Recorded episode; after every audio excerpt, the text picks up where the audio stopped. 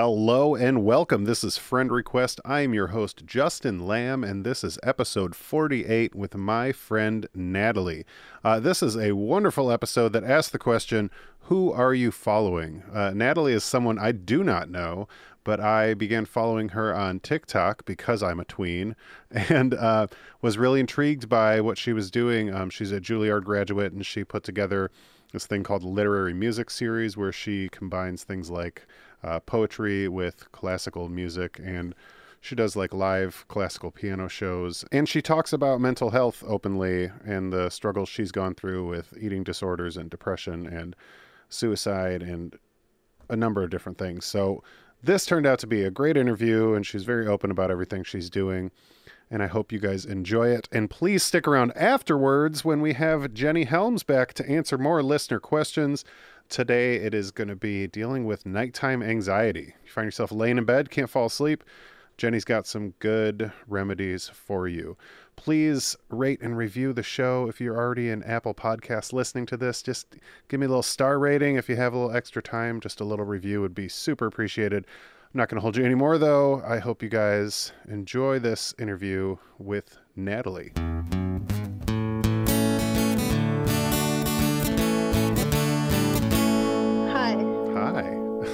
So I don't know. I don't know what you know. Maybe you know nothing, but that's fine. So I about this and the podcast and what I do, and I usually start with how I know people. So this, like I said, is, is a unique situation. I don't really know you, which is uh, Right. makes this even more exciting. It But is very exciting. I reached out to you because uh, a few things that I'm interested in that you were doing on TikTok of all places. I still feel like a tiny child when I say it.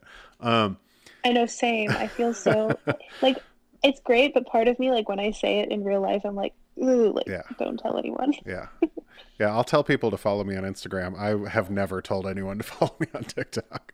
Literally, Um, when people find my TikTok in real life, I'm like, no, you did. That's really funny. Well, you were so you were very open about, uh, and we can not talk about whatever you don't want, but you were very open about some mental health issues, and that obviously No, we could talk about it. I kind of, I kind of, we we could talk about it. I want to. And we then- should. Uh, you also are deeply involved with music as as a career, essentially, um, and school and Juilliard, which is amazing. Uh, so that immediately piqued my interest as well.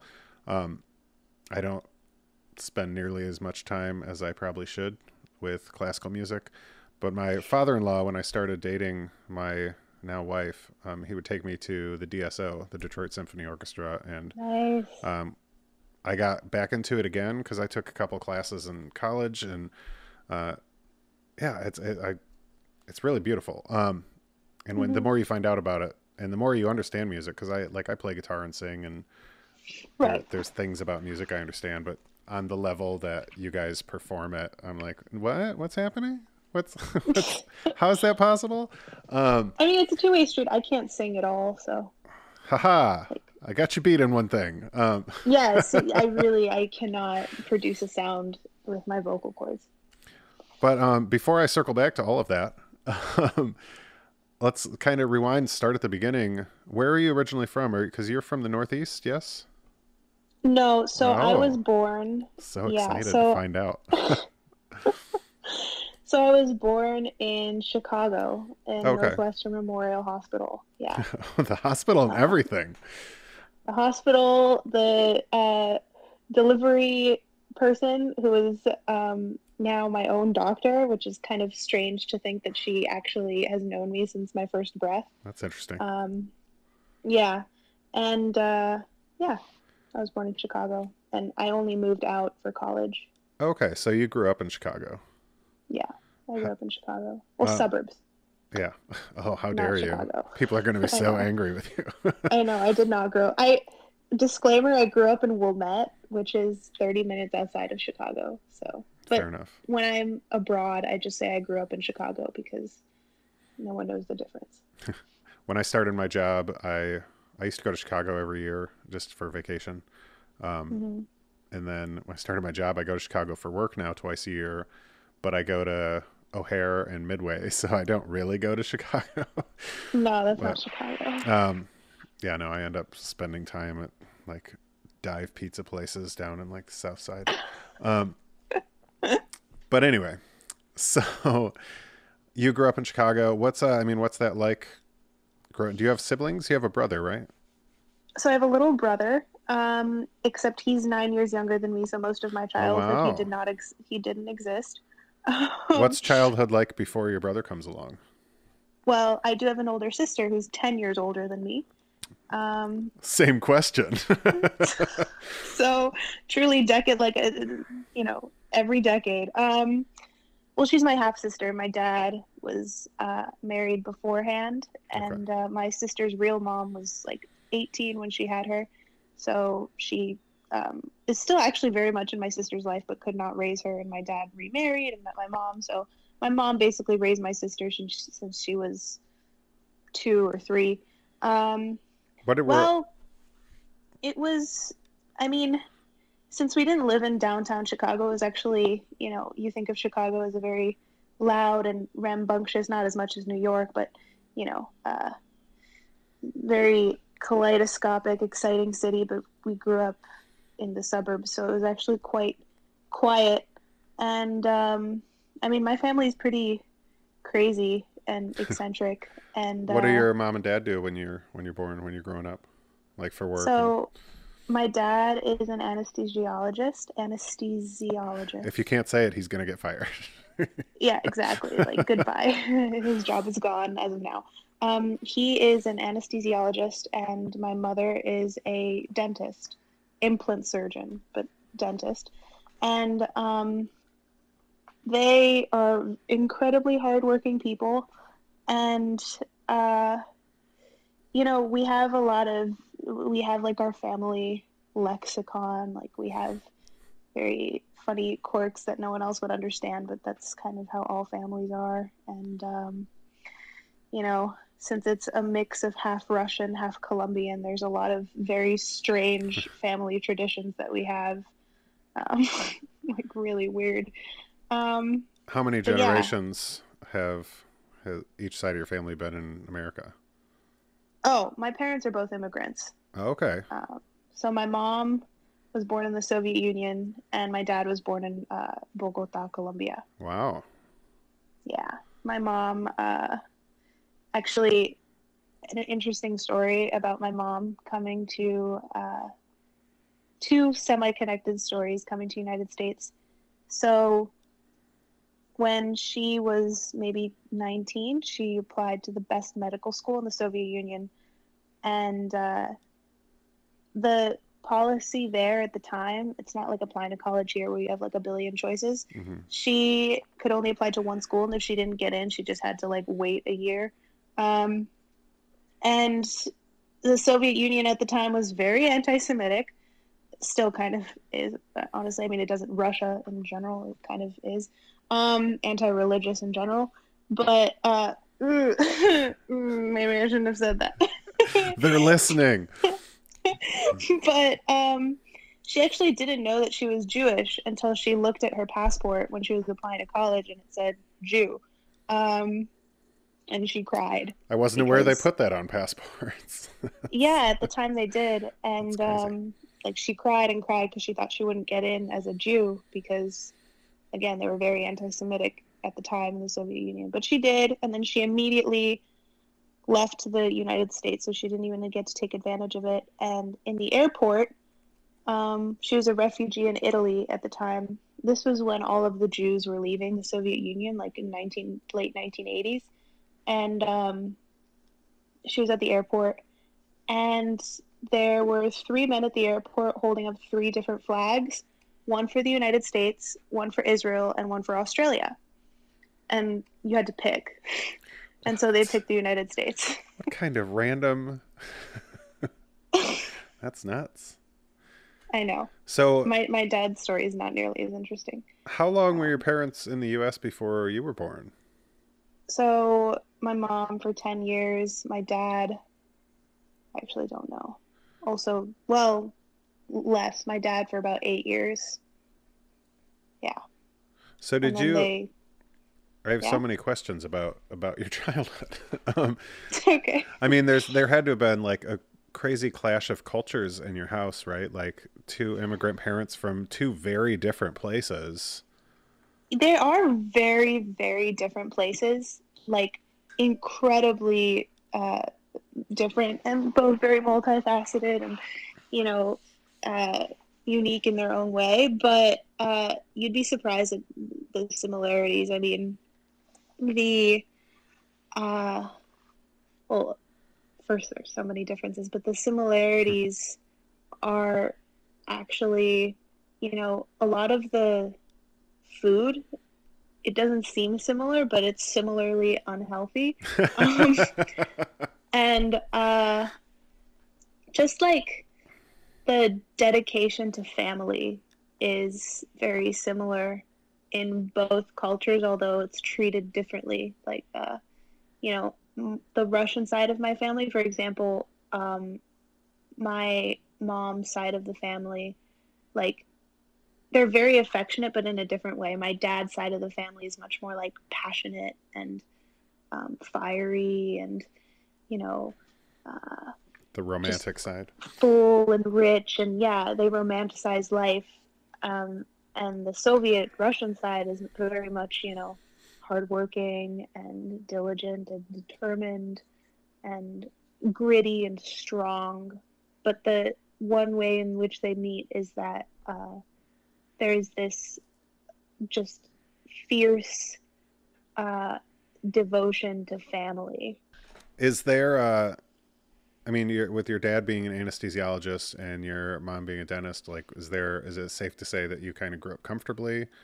Like financially, yeah. you guys had a yeah. We grew up very we. I mean, we weren't like rich, rich, but we grew up like you know we lived in a, the north side of Chicago, which is like the upper class side of. Chicago. Chicago is like a very segregated city, yeah. just architecturally and in a sense of community. And uh, I actually felt it a lot. Um, I mean, like the south side of Chicago and the north side of Chicago are two completely different places. I almost never went to the south side, although there's a place in the south side called Hyde Park where Frank Lloyd Wright built a lot of his houses, and uh, my dad used to take me there a lot. But I mean, it's that's obviously not. I don't know if it's for this conversation, but I mean, the redlining yeah. is just yeah. disgusting. Yeah. But yeah, we we grew up. I was financially comfortable and everything. Um, what is it like in your household with your? I mean, I'm I'm assuming your first memory isn't until you're you know three, four, five years old. So having a teenage sister at that point, was she around like all the time, or was she partially with her mom? no, she was she was around all the time. Like okay. there was when I say half sister, there's I guess different distinctions when you think about what a half sister is. Like you know, people have half sisters who they see, you know, maybe twice a year because they live with a different. Like she was my full, like she was my sister. Like gotcha. she's still, I mean, she's my best friend. She lives in New York. Like I see her all the time. Gotcha. Um, yeah, she was always there. Uh, we were very, very close growing up. Although now I am, the stories are leaking out about how much of an asshole I was as a child. I used to rat her out and like like I used to like pick at her diaries and like pick the worst part and show my parents. yeah, my brother was only um, three years older than me, and I did the same thing. yeah, and my brother currently does that to me, so it's uh, I guess it's karma, but um, you know, we were very very close growing up. The age difference didn't. I mean, she took care of me and everything, but it, we were just very close. What else is going on in your childhood? Uh, I mean, you have like friends you hang out with or get along with your family well? Like, what's. Honestly, I mean, I have memories from my childhood that are pretty sporadic. Like, I have memories of New Year's parties that my family threw, which were always very wild, filled with the weirdest traditions, Colombian and Russian traditions. Like, we would. Um, I mean, some of them are just just so I mean, it's magical, really. Like, I don't know anyone else who does this. Well, actually, I do, and they're Colombian. but um, like, you run around the house with suitcases after midnight for good a good year of travel. You uh, keep you, you wear yellow underwear. You eat twelve grapes when you count down. Um, we had salsa dancing competitions. Doesn't everybody Um, do that? I, I know. On New Year's Eve, um, we traveled a lot. We, my grandma lives in San Diego. We would go there. Starting, I, I mean, up until the age of maybe like 13 or 14, it was a very, very normal childhood. I did ballet, I did gymnastics, I did soccer, I did piano. Um, start and I we traveled. We traveled everywhere. Um, starting at the age of about 13 is when it stopped being a normal childhood in the sense that I quit everything else but piano.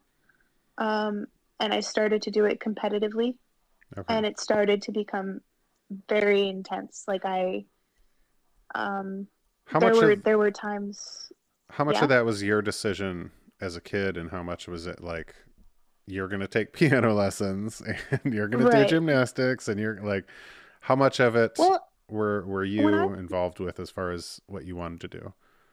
when when I actually piano was my choice. I remember I was in ballet and I saw the lady playing waltzes accompanying us and I would always be fascinated more by what she was doing than the actual dancing, so I asked my mom if I could take piano lessons. I think the competitive aspect did not come from me. Both my mom and my teacher saw in me something, I suppose, that could be uh, that that that could go further than most children, I suppose, when Yeah. it comes to music. And I was very much pushed to, you know, be in the top pre-college in Chicago, do the competitions, learn difficult repertoire. And looking back at the time, obviously it felt it, it felt like I was supposed to do that. I don't I wouldn't say I necessarily enjoyed it. I actually I mean it was a lot of pressure and I developed a lot of anxiety that I don't think ever went away. I was a very anxious child in general. My sister and I talked actually recently and I you know, I opened up to her about my anxiety and my issues with it and she said that, you know, I mean, you've been anxious since you were an infant and Where do you think that came from? I think, I mean, when you grow up with extremely high expectations and like high achieving parents, you know, of course they love you and everything, but they expect for you to be something special. Yeah.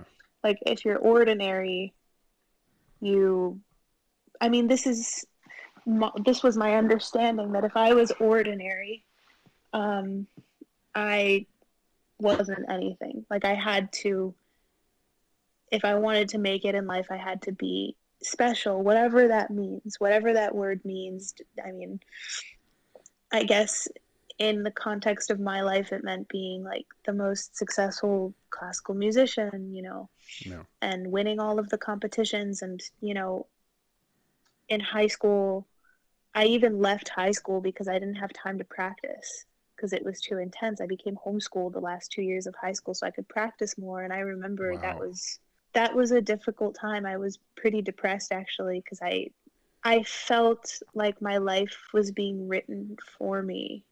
Um, not that I mean I love music. Yeah, I but you didn't you I felt like- like you had a lack of control. I'm I like live and I breathe it. Yeah.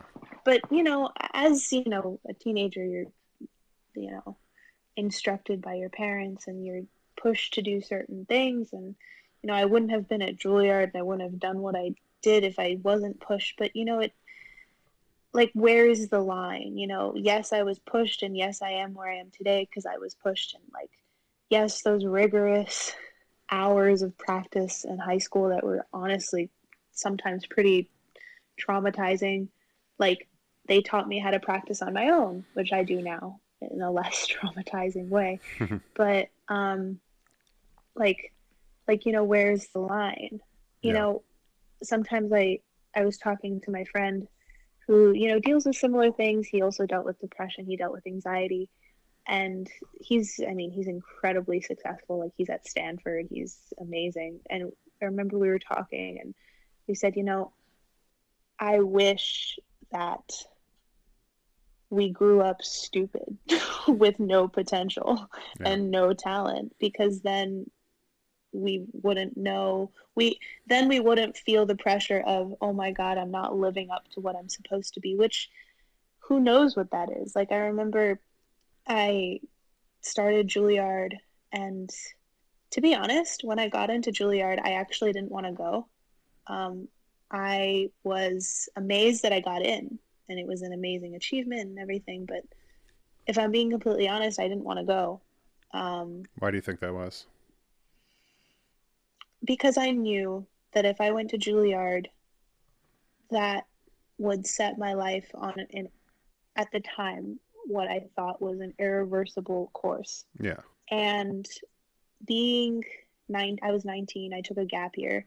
Being 19 and set, I mean, I'm sure most seniors in high school feel this way, but for me, it was a little bit more intense because, you know, you go to you know you know you go to a regular you know liberal arts or like big, ten school or even even ivy league like you go to a regular school and you can be an undeclared major. There's a billion things you can do. I mean juilliard is essentially a trade school. You Yeah. know you go to juilliard for three things dance acting or music. Like you can't go to juilliard and decide like my sister did she went to indiana university and she started pre-med and then she changed her mind and now she's a writer um, and like you, you can't do that at a school like Juilliard. So, you know, when you decide to go to a school like Juilliard, you decide to put your life on a certain path, and unless you transfer or quit, there's no turning back. Um, so, at 19, I I personally I know this now. At the time, I was too scared to say anything, but I wasn't ready to do that. I wasn't ready to like give up because I also applied to Ivy leagues. Like I applied to liberal arts schools. I got into some of them. I wasn't ready to give that up.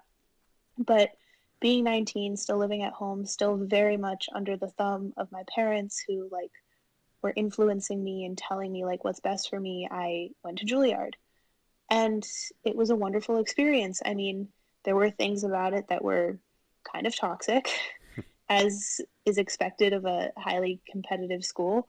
But I now realize that there is no such thing as an irreversible course. Like you can do whatever you want, no matter where you went to school. Yeah. Um, and Free I- will, man. Yeah. Free will. Like I started Juilliard thinking I wanted to be a concert pianist, and I'm leaving Juilliard being like, nope, I want to be a teacher. Yeah. You can so I, I I can assure you as I like go down the path of getting my masters in counseling after like I mean, I'll tell you whatever stories you want about my 20s, but they were let's just say they're unproductive. and uh yeah, you I mean you you can always change what you're doing and age is a number. exactly. Um Yeah.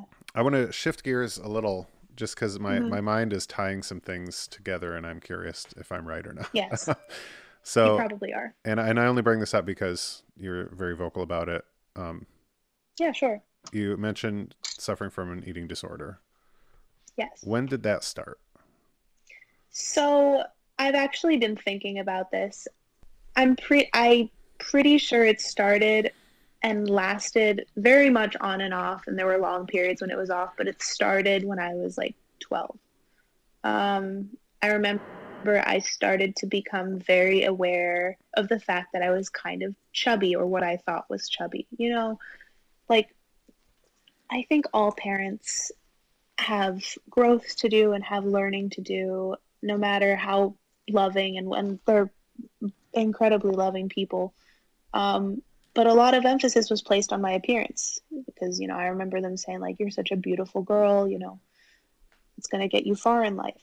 And that kind of lodged inside of me and i remember thinking to myself like oh i can't be chubby. I remember my like even my grandparents would make like small comments like oh more bread you know like you look a little you're looking a little chubby. And i remember those lodged in me and i didn't really think anything of them. I thought they were very normal and i thought that they were very you know like they're just trying to help. And so i remember looking back like when i was 13 or 14 like seventh eighth grade i got very skinny.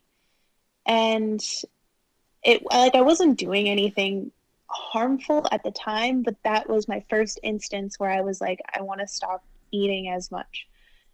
And at that point, it was very casual. And then somehow, I don't know how, but I got out of it. And for most of high school, I was actually pretty normal.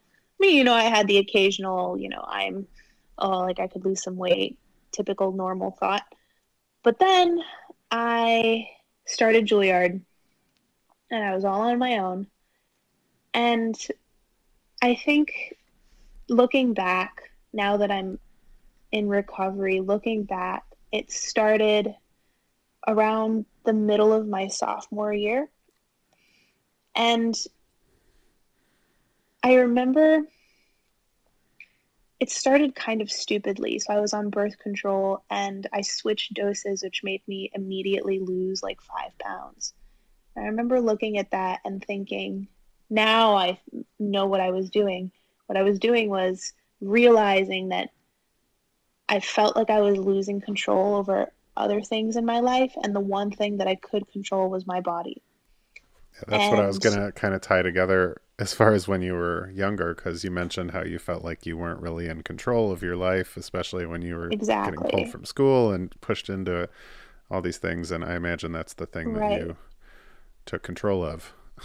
yes. And I remember I also like, I've always dealt with like self esteem issues. I mean, I won't get into specifics, but like I've been told, like, I've been given like the hot and cold treatment, like, oh, like, you're the most special, wonderful, beautiful person in the world. And then the next minute, like, you suck, like, you're horrible. Like, and I remember it just made me very confused. And I've always dealt with like self esteem and confidence issues, but I remember when I lost those five pounds, I thought to myself, oh, I'm starting to look pretty good.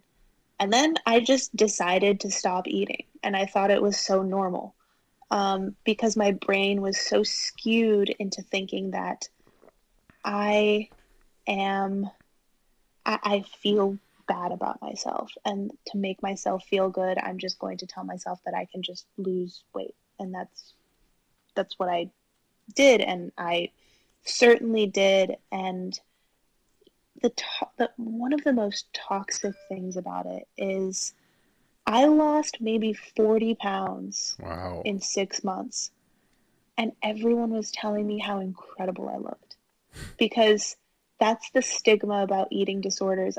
I wasn't skinny enough to the bone to look like I actually had an eating disorder. I just looked like a thin girl, but that's not my body type. My body type is not naturally thin. I mean, it's like fine, and I mean, who cares like labels or anything? But like, I got thin, so to the point that I was unhealthy, but not to the point where I looked too unhealthy. I just looked very skinny. I mean, looking back, looking at myself now and looking pictures of then, like I was, I did look pretty unhealthy. But to everyone else, it was like, oh, like wow, you look great. You lost a lot of weight. And actually, interestingly enough, the only person, I mean, eventually my parents started to notice, but they didn't notice because of my appearance. They noticed because of my habits. When I came home over the summer, I was like not eating and I was like running to the bathroom after I ate to like purge or whatever. And they started noticing and, you know, they got really worried. But before that, the only person to be honest with me and to notice was actually the head of the piano department at Juilliard. I had a lesson with her. And like I would have frequent lessons with her. She wasn't my main teacher, but you know, you know, we like each other. She's very kind. And after a lesson, she goes, "Oh, like you're really skinny." And I was like, "Oh yeah," I felt like such stupid, like, "Oh yeah, like, I'm doing yoga, whatever." I don't know what the fuck I said. And she's like, "Natalie, you're thin." Like, are you okay? Like you you need to like you need to check yourself out. Like I'm worried about you.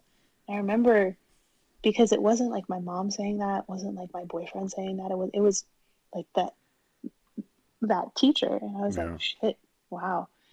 And even then it was only it took another about two years for me to actually start recovering and recovering is a very winding road. I tried um, multiple times, and I, I can safely say that this is the first time that it's actually going in one straight direction because before that I've tried and it didn't really work.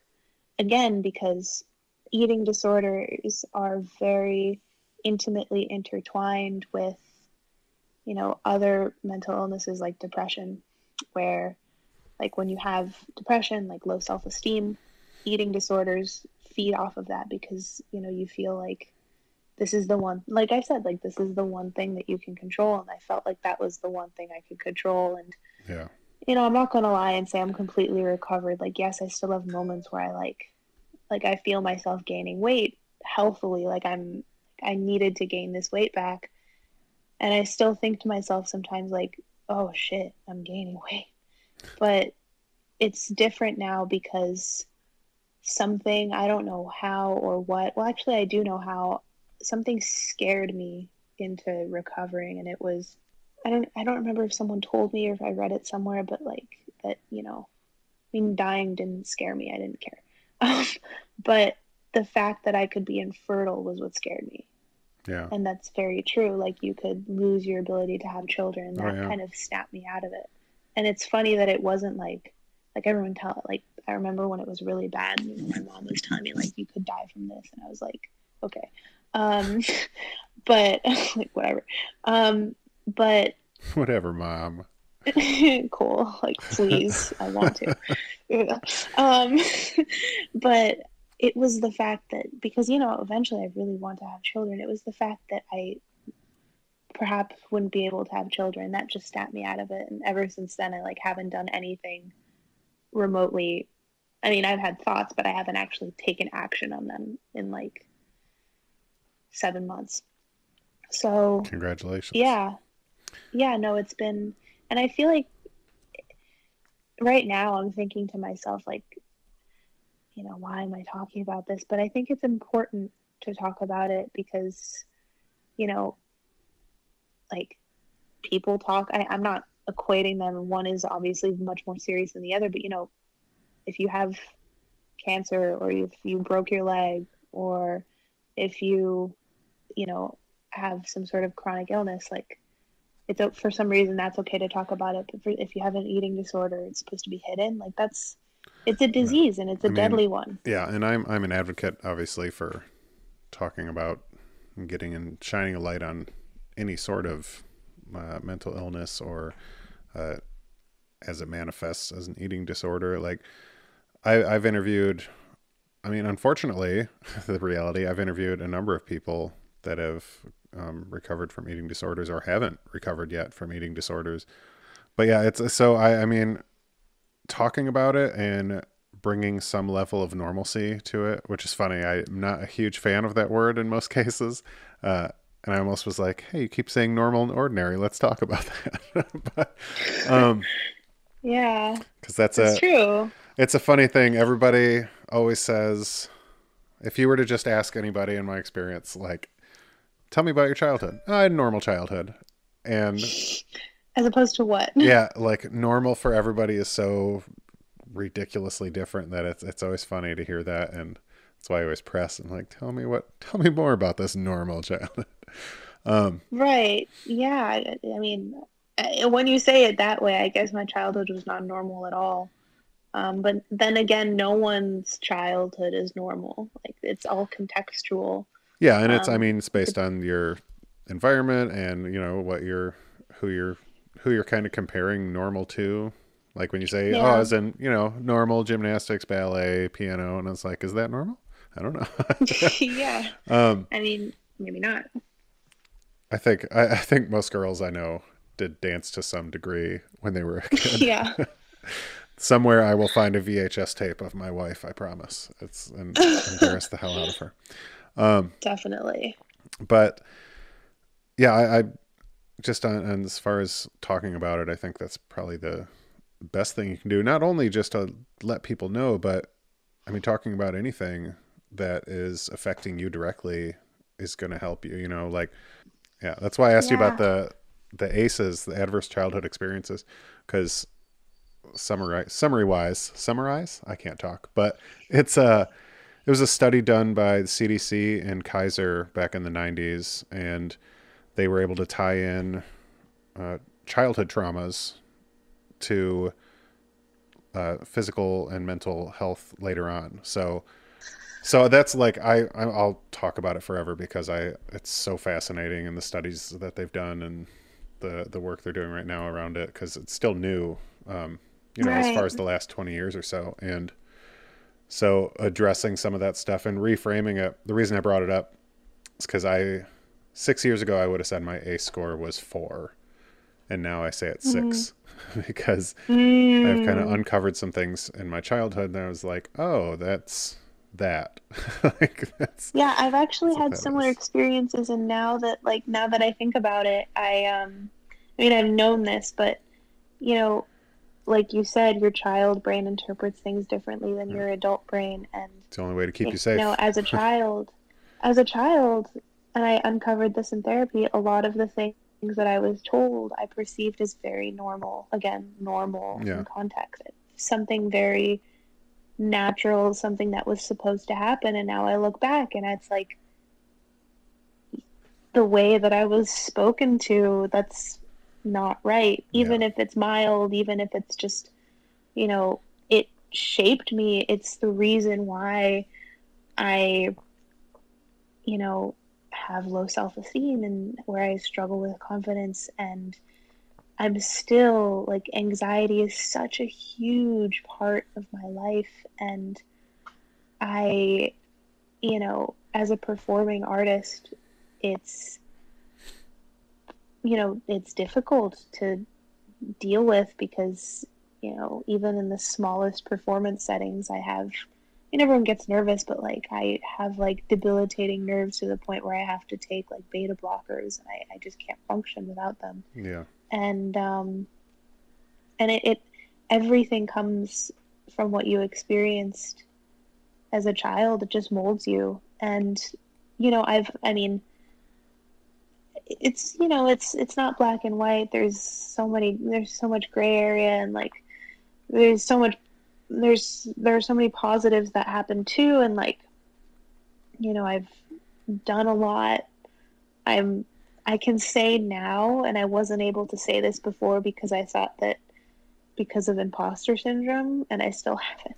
But I can say I'm uh, yeah, I'm very familiar with imposter syndrome. uh, I can say now that like you, I can't even say it now. Never mind. I'll say it anyways. that I'm like proud of things that I've done. Like I've like just even externally, like internally, you know, I'm very proud that I was able to dig myself out of an eating disorder and obviously with the help of like a nutritionist at Juilliard and, you know, a therapist. But like externally, like, you know, I've done pretty cool things that I can look back on one day and say, wow, that was cool that I did that. And, you know, it's imposter syndrome is difficult because you can't let yourself have your brain doesn't let yourself have those wins because not like from childhood i feel like you know nothing is ever good enough. Like even if i do the most amazing thing win a major competition like it still won't be good enough. And it reminds me of in some ways you know have you read great gatsby? Yeah. Well i haven't no. I don't know why i said have yeah. you seen the movie uh, uh, I've Cliff's note noted. Cliff's noted. How do you say that? But yes, short Cliff's answer. Noted. I know. I know the gist. were, you know the. Were you about to say something very specific from it? Because I would not know that. Well, I was gonna say, you know, Jay Gatsby. He, in the book, he um, he's in love with Daisy, and he looks he he looks at the green light across the don't know if it's the Hudson. I don't know which river it is. It's some body of water. And the green light symbolizes Daisy and what he always dreams of and what he always wants. And the minute he actually gets that, he's not satisfied because he'll never be satisfied. He always needs more and wants more, and nothing is ever good enough. And of course, it's a little bit different, but in some ways, it's the same. Like, but in a in a different shade. It's it's just, you know, I often feel like, you know, no matter how much I actually accomplish on paper, like nothing is ever good enough. And, but I also know that that's not entirely true because the biggest accomplishment is just to be happy with yourself. Yeah. The biggest accomplishment, no matter what you do in life, is just to be happy. And for me, that doesn't mean that you're overjoyed every single day of your life and every single day you laugh and it you know sunshine surrounds you and it, it doesn't mean that i mean we all have bad days but it does mean that you're at peace like you are sustaining some sort of sensation of serenity in your life because you're in a place where of course things can change but you feel comfortable and you feel like you can take a breath. That for me is like probably the greatest achievement. And I'm not there. but I think but I think if I and just generally people strive less towards you know achieving a dream job or winning a major competition or getting into your dream college. Of course, these are milestones and they're great things, but they're only a means to an end. They're not the end. They're just part, they're just like pawns on like. Well, yeah, that's a lot of people say something along the lines of, of, you know, if I have this, then I'll be happy. If I get, if I make a million dollars, I'll be happy. If I get that record contract, yeah. I'll be happy. You know, if I in that movie, I'll be happy. And then they get there and they're like, "Hey, I feel the same way. I have this awesome thing now, but I still feel the same way." And that's because like that's not where that true happiness lies. Like that comes from personal growth. Like if if you think you're going to achieve these things from external features, like you need to look inside and and find what it is that's stopping you from achieving that mental state without those things if you want to right yeah I, I, completely agree i mean that's there's a number of shows i listen to uh, which are like all celebrity hosted that are all they that's they, that's brought up a number of times because people are always think they're when they get the you know when they're millionaires and they have the house and the wife and the family and the dog and Mm-mm. all the cars like but it's it's not that's not what it is. There's no. there's some work you got to do on the inside if you want to get to that place. If you're not there, I'm not saying that everybody is uh, sad until they figure it out, but you know, right. for people like me, uh, you gotta you gotta do the work. Um, exactly, and also like it, it doesn't matter how much money you have or you know the amount of accolades you carry on your back. It's if you're at peace and I can theoretically be at peace right now. I'm in the middle of my master's degree. My life is in no way set. Like I have so much more to do and so much more to grow. I don't I have no idea what my life will look like in the next 10 years. I have a dream, but I don't know if it's going to happen. Mm-hmm. But the point is that you know, first of all, I and everyone should again achieve a sense of peace if they want to be happy no matter how much money they have or where they are in life even if they're still figuring it out.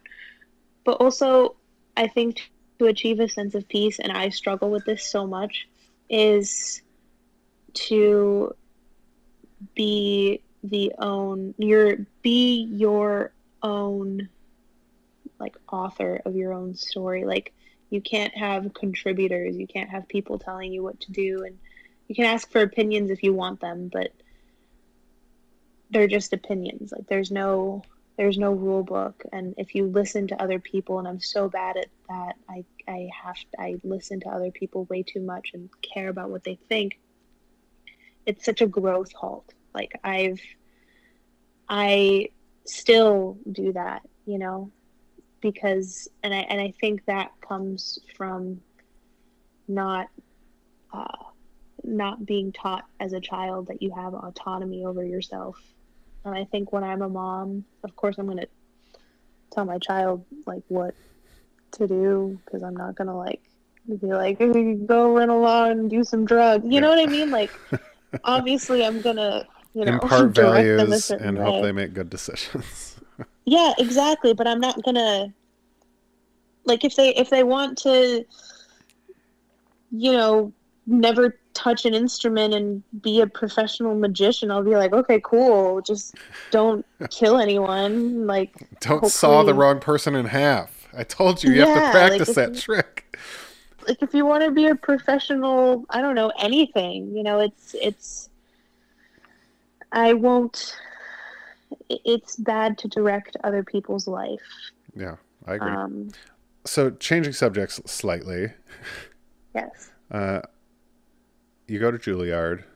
Um, you Went, graduate. Yes. Yeah. Well, Yes. are you doing your master's there now? Are you or no?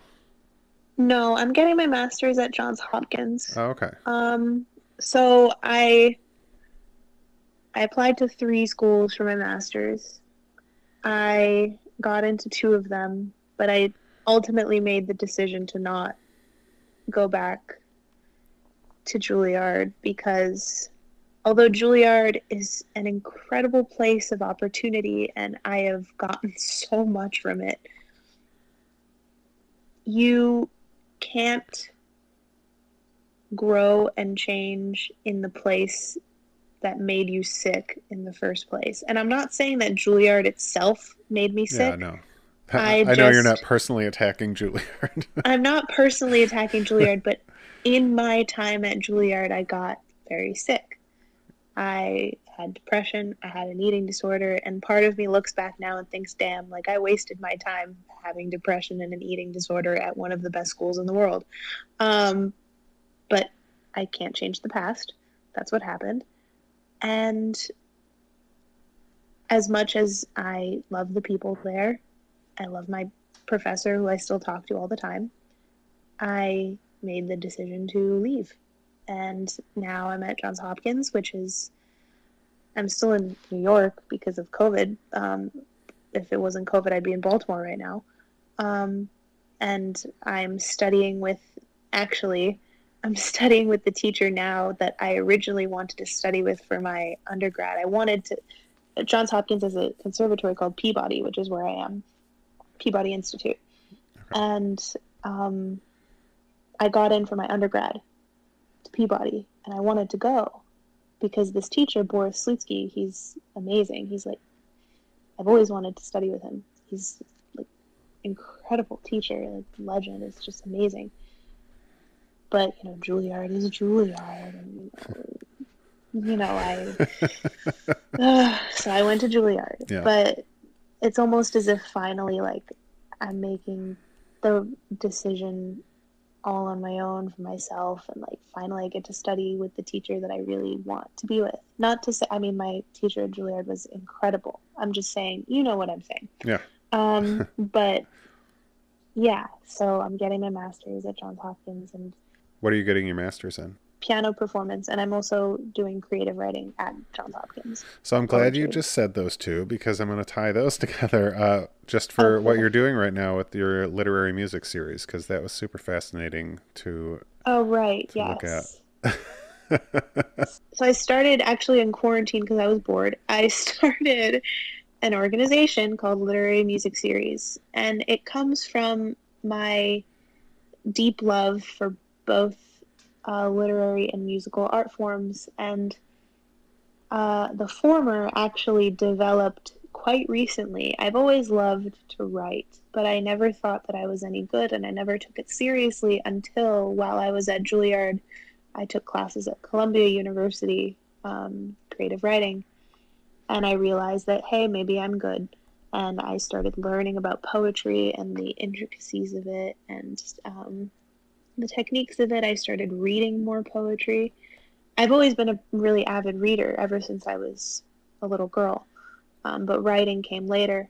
And I came to a point where I started loving writing pretty equally to the amount that I loved music.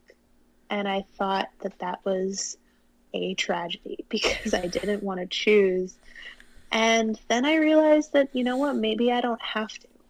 And so that's where I started intertwining in my own personal performances um, the piano repertoire that I played with poetry or an excerpt from a novel. And I would speak to the audience in these performances about how these seemingly unrelated art forms, you know, communicate with each other, enhance each other, and the experience for the listener I found was actually much more accessible and comforting is what I heard from my audience members when I when I started to do this because you go into a concert hall, you go into a classical music um, concert, and you know if you purchase a ticket to see you know the Chicago Symphony Orchestra, it's there's a good chance that you know something about classical music because otherwise why would you spend money on that? Yeah. But you know, oftentimes, you know, I take my dad as an example. My dad goes to my concerts. He doesn't know anything about music, but he sits there for support. So I treat him as like a good barometer for these types of things because, you know, a lot of the times it can be quite alienating to be in a symphony hall, listen to a symphony that's an hour and a half long. Now they have program notes, but sometimes they don't. So you actually don't really know what you're listening to besides the, you know, title of the piece, the composer, and the duration of it but you don't know the historical context. You don't know what artwork was created at the time. You don't know the composer's backstory. Yeah. Um, and so I thought that, that was wrong. So I started in my performances to talk about the music. And then I started to connect it to poetry when I started writing more. And I had a concert. I'm going so many tangents. I had a con- tangents. I had a concert in Holland um, a couple of years ago. I had several concerts in Holland, and that was actually 2018. That was the first time where I connected poetry to music, and I remember I connected uh, Dickinson to Bach and uh, Pablo Neruda to Chopin. And the response from the audience was so loving because they said, you know what, like, I finally had an emotional and intimate and personal connection to what I was listening to. Otherwise, I would have just been paying attention to, oh, yeah, you're such a great pianist. Like, you play that so well. It's so impressive. But hearing that poem and understanding via your explanation and uh, via your explanation and just hearing the poem alongside the music allows me to see different things in the harmonies and really you know, focus on what I'm listening to and how it connects to my own life. Because, you know, music has piano repertoire, there's no words there. Yeah. Um, and poetry, although sometimes it can be, you know, a little bit inaccessible, it's the manipulation of language and turning it into art. So it's much more accessible than music. That's kind of how literary music series got started because I there are poetry slams, there are classical music concerts, but and there are book readings, um, but nothing exists. At least what I know. Maybe there does, and I, I don't know. But I wonder if there's a neuroscience can, behind that, uh, as far as using kind of both sides of your brain when you're right. like hearing the words uh, and then hearing the music, and you know what I mean. Um, yeah, yeah yeah and i just i wanted to create a platform where musicians can step outside of the bubble of classical music yeah. and realize that you know that's not the only thing that exists and although it stands alone as such a towering art form it can be so beautifully connected to not just literature and poetry but visual art, dance, film. I mean, I've had a filmmaker on my series, I've had an artist on my series, a painter, I've had a poet on my I've had poets on my series, of course. Um, on the note of poetry, and I, I, know I've kept you for over an hour, but I'd be remiss if I didn't. No, that's uh, because I it's because I talk too much. that's that's the point of the whole show. um, I'd be remiss if I didn't bring up your recently released book, your oh, poetry oh, yeah. book. Yeah, so around this time last year, I realized that I had enough poems to create a book, and I started editing them. I started writing new ones. I started taking some out. I rewrote it at some point completely, and it's a very vulnerable book for me because poetry um, it shares some of the most intimate parts of ourselves and stories in our lives and some of the most painful moments in our lives, but like veiled in metaphor and art. And, you know, I, much of that book um, was written during like very painful experiences and painful times and I think the beauty of that is you know anyone can read any poem not knowing its specific source and have it be a part of their own story. Yeah. You know, there's a poem in there about, you know, depression and like suicide and death and, you know, breakups, but I don't specify that. And there's poems in there about falling in love. There's poems in there about, it's not all depressing. There's poems in there about, you know, growing up. There's poems in there about my father, about my mother, about my sister, my brother, not my dog. I don't know why. Um, but, uh, but no, no one would know that because they're all kind of hidden in sentences that are sparkled with you know metaphor and poetic technique. Well, yeah, it's. I mean, it's great. I haven't gotten through all of them, but I uh, the ones I have, I try. I tried to do one on TikTok and it was terrible and embarrassing, and I didn't even save it in a draft. Um, but yeah, you no, it's should. it's it's a great book. Um, where can people find it? You can go to either my bio in my Instagram or my TikTok. You can get it on Amazon in paperback or Kindle. You can get it you can get a signed copy on my website or I don't know when this podcast is coming out, but on September 29th, you can get an audiobook. Oh, nice. Audible. It'll be uh, it'll be after that. But are you reading the Audible?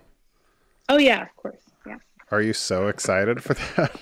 That's cool. I'm so excited. I'm That's so excited. A, uh, yeah. What is it called again? I Quiet the World. There it is. I Quiet the World. You can find it on Amazon or go to her Linktree. Um, Yay! Yay! All right. Well, I will talk to you soon then. All right. Thank All right. you for doing this with me. That was fun. Thank you for doing it. Take care of yourself.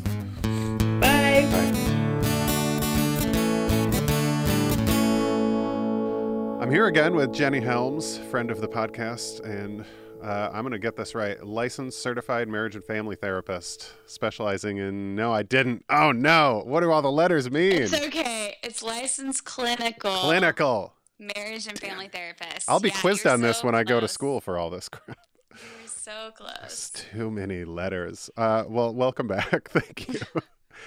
uh, our our first question, and actually the first question that was asked.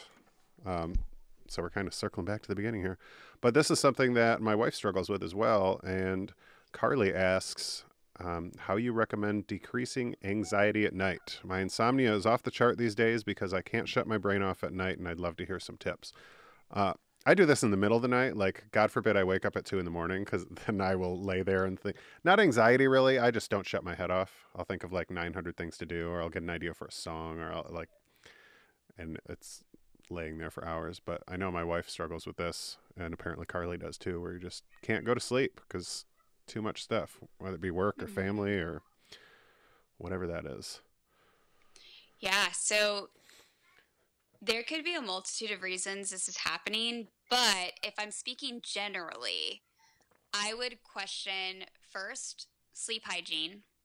And I think people don't think about it like as as it being very serious, but even in my own sleep hygiene, I notice a very big difference between you know, if I'm actually having a routine before bed and I'm doing all the things that I normally do and I'm not watching anything that stimulates my brain or I'm not having I'm not having conversations that stimulate my brain. So it's kind of funny. I actually have had to set part or boundaries with my partner that I don't have like business conversations or like really serious conversations typically before bed if I can avoid it.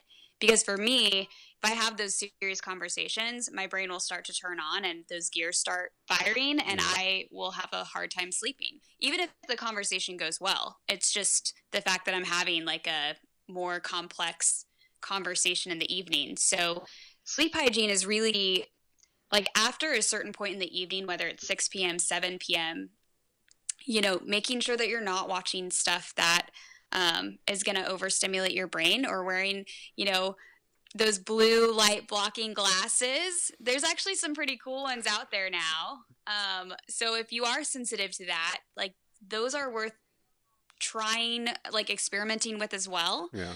Um, I I personally that doesn't make a huge difference for me, but I do notice as far as my like headaches and things like that. Like I actually um, I do like them if I'm going to be looking at a screen for quite some time. So minimizing your exposure to blue light, having a routine that actually lets your body know and your nervous system know right? Your nervous system kind of needs some cues yeah. that it's going to bed. And so things like having a routine around washing your face or brushing your teeth, or if you take a bath before bed or whatever it is, and doing that consistently. Now, it's not that necessarily over like the first night, it's going to be just like magic and it's going to happen that first night. But over time, you're cueing your body into realizing, okay, it's time for rest. It's time to shut my brain down. It's time to get into the mode that is best for me before I go to sleep. And our brain will start to pattern that. Um, and so it, it sounds simple, but a lot of people don't realize this, like these subtle ways that they have crazy sleep hygiene where like nothing is consistent. And so their brain does have a hard time saying, we don't know when it's time for sleep or when we're supposed to be gearing into that um, and may not realize like some of the shows they watch or the activities they do before bed or things that might be a bit more obvious like caffeine um, or even alcohol intake um, can really impact people's ability to f- fall asleep. Um, now secondarily if you have problems with your brain kind of going into overdrive the other thing i'm thinking is you'll probably want to address the underlying anxiety of that regardless Yeah. right in therapy or in some other way because typic or in other ways because typically that's already a sign that you've got like your nervous system is kind of wired in certain ways where it's where it's anxious um, and all of us have that to some extent but if you have it to the point where you cannot fall asleep that is kind of an extreme enough level that you may want to consider doing some pre-work right like not just not just trying to like get your body into a certain mode at that time but realizing generally you know maybe when you finally do get some peace and quiet that's when your brain goes into anxiety mode Yeah. Um, I want to address a few things. First, I think sleep hygiene is not not hilarious in a funny way, but hilarious because mine is terrible. like every night we watch like uh, rewatch, I should say, for the 900th time, like an episode of The Office, and then we're both on our phones until we Mhm. go to bed, and we even turn the Mhm. light off with our phones because it's on a little Wi-Fi switch.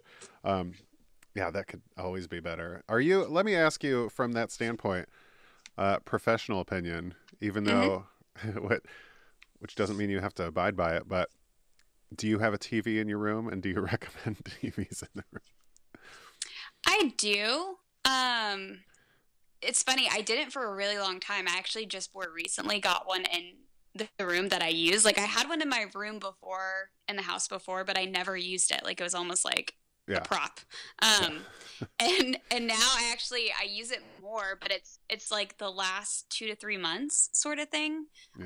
Um, I don't know. I feel like I am lucky that like I don't really struggle with that type of sleep insomnia and I think there's a couple of reasons for it. I'm not saying that I don't have that predisposition because I know some of my family members do. Yeah. But I think for me, I do have a routine before bed, like I really do. And I know it sounds silly, but like it does cue my brain, like, hey, right now is bedtime. My brain naturally kind of turns to mush after 6 p.m. And so I cannot have complex conversations, even Yeah. if I want to. Um, the things that I'll typically watch before I go to bed are very lighthearted. They're comedy, um, very chill. So for me, it doesn't, it definitely doesn't stimulate my brain. And if anything, half the time I fall asleep while watching TV. Um, my brain definitely doesn't feel an investment to finish a show. Yeah. Um, And I think with the workouts that I do, and just the way I generally take care of like my physical being, my nervous system is pretty ready for rest at that point. So I I sleep usually pretty good and i usually get about seven to eight hours of sleep and that's not to brag like i, I feel i really feel for people that don't. Um, i'm a disaster if i get like only five. So i don't know. My body is definitely in a space where it's like you've done enough through the day. You've physically exerted yourself and it is totally ready for bed at the end of the day yeah so what do you think of because i use this regularly um, and i know it works for my wife a lot who like you said, like anxiety all the time, and this just happens to be at bedtime. Um, sleep meditations, like just mm-hmm. little meditations. Um, thoughts on that? So I mean, I use the little five minute one that just kind of helps you relax, be more conscious of your breath and your body, and and the thing that's actually pointed out in the meditation that I love so much because I use it then without the meditation. I guess it's still meditation then. I'm just not being guided. is like the, she talks about notice how when you think about a part of your body, that part of your body relaxes. Just thinking about it relaxes that part of your body. And you can kind of do that mentally, head to toe, and kind of just relax and fall asleep. Yeah, so I I definitely think if they resonate for you and if you connect with them and I I don't say this in a weird way like I really think that they are very useful for people because what it does is it it does tap into your brain's ability to communicate with your nervous system. Yeah and, and try to kind of get it into a mode and a gear that's ready for sleep. Um, so definitely recommend that. And physically, you're also cueing your nervous system yeah. with the deep belly breathing and that sort of thing that we need and we do naturally when, we're sleeping. The other thing, it's kind of funny. I've always because I'm always like I do like meditation and I don't. I have like a love hate relationship with it um, in the sense that like sometimes I have a hard time fully shutting things off and connecting to like a meditation. Yeah. But I I sometimes find that I'll do mindfulness or meditations in my own kind of way. And this might be helpful for some people that have a harder time connecting directly to like meditation. But I sometimes I, I do notice that when I'm struggling to fall asleep as soon as I want to, I will kind of rehearse something in my head, like, and it's it's really silly. Like, I, I was not ever a dancer or anything like that, but sometimes I just watch like a literally like this ballerina in my mind, just like dancing, and that will like literally put me to sleep. And I think there's something like about the repetitiveness of it, or yeah. just like rehearsing something, or you know, there's different ways that we can like hone in on certain things or visualize that will help us sleep. And I think meditation really taps into that. So if you don't have something you do personally that helps you do that, kind of like my little dancing ballerina thing that I do, I don't know why I have that. I do, I um, do, uh, I do a math thing, which like if you hate math, you won't like it. But I'll start at like a thousand, and yep. I will pick a random number one through ten or one through twenty, and I will just subtract that number all the way down Cause like I'll do like if I pick seven, it'll be like a thousand, nine ninety three, nine eighty six, and because sometimes you have to think about it, but like the the repetition and the pattern will start to like just nudge off. Yeah. well, and if you do hate math, maybe it's a great way to do it too, because your brain's like, I'm so tired of this. Let's go to bed. Yeah. Fuck off. Why are you doing this right now? Yeah, exactly. kind of like when they talk about like reading those really dense books before bed. Yeah. How like for some people their brains just like they get through half the page and then they're like, and good night. well, and on the note of that, I, I've heard that that is uh, kind of natural because the back and forth of your eyes is stimulating rapid eye movement, and your brain's like, oh, it's it's time for sleep. So. Yep. If you find yourself sleeping yep. in class, this might be another helpful little tidbit for you. Yeah. But yeah. Well, yeah. That's that's awesome. Um, I think sleep hygiene is probably one that we can all, especially in the age of smartphones, we can all do a little better at. Uh, me personally, for sure, and and hopefully Carly can get a little more sleep. Uh, yeah, or just a ritual. I mean, like yeah. if she has something she does every night before she goes to bed, yeah. Like, which I feel like most it, women do, and I don't want to like stereotype here because I, I mean, I can fall, I can fall into bed and like I have to remember yeah. to brush my teeth and stuff because I'm just like, no, sleep time. Um, but you know, my wife like washes her face and like does the whole tooth routine and has mouthwash in her mouth for longer than I think is humanly possible. And mm. so, uh, yeah, the, I think women just like do more stuff before bed than men do. Mm-hmm. So it's probably easier to do that in a like routine wise. Yeah.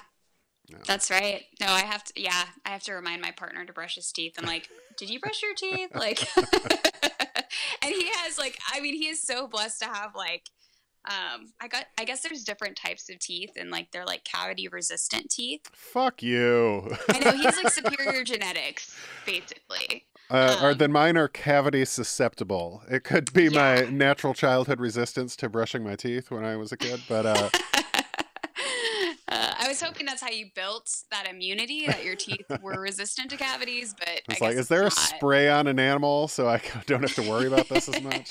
Jesus. Exactly. So, yeah. all right. Well, before we So branch off on dental hygiene, um, thank you, Jenny and Carly. Go get some sleep. Thank you so much.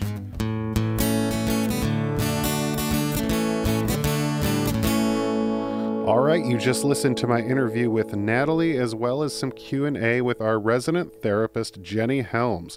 You can follow Natalie on TikTok where I follow her at Pianista Poeta, that is P I A N I S T A dot P O E T A. Uh, she's got like a hundred and some thousand followers. It's great content on there. And you can follow Jenny Helms everywhere at Jenny Ann Helms. You can also find Natalie on Instagram at Pianista Poeta, no dot on the Instagram one. And you follow us at Friend Request Pod on all platforms. And I hope you guys do because we put out some great content, mainly pictures on Instagram. So thank you guys so much for listening. Um, it is getting to be the winter season. So if you are like me and drinking some non alcoholic beers, or if you just want to try non alcoholic beers and kind of cut down on all the alcohol you have been drinking during this quarantine, uh, I highly recommend Bravus Brewing out of California because they just came back out with their limited edition peanut butter stout. And you can get a full case for free shipping and 10% off when you use code FriendRequest at checkout. So check that out. Look what I did there. And I will talk to you guys next week. I love you so much. Thank you for listening. Hope you guys enjoyed the episode.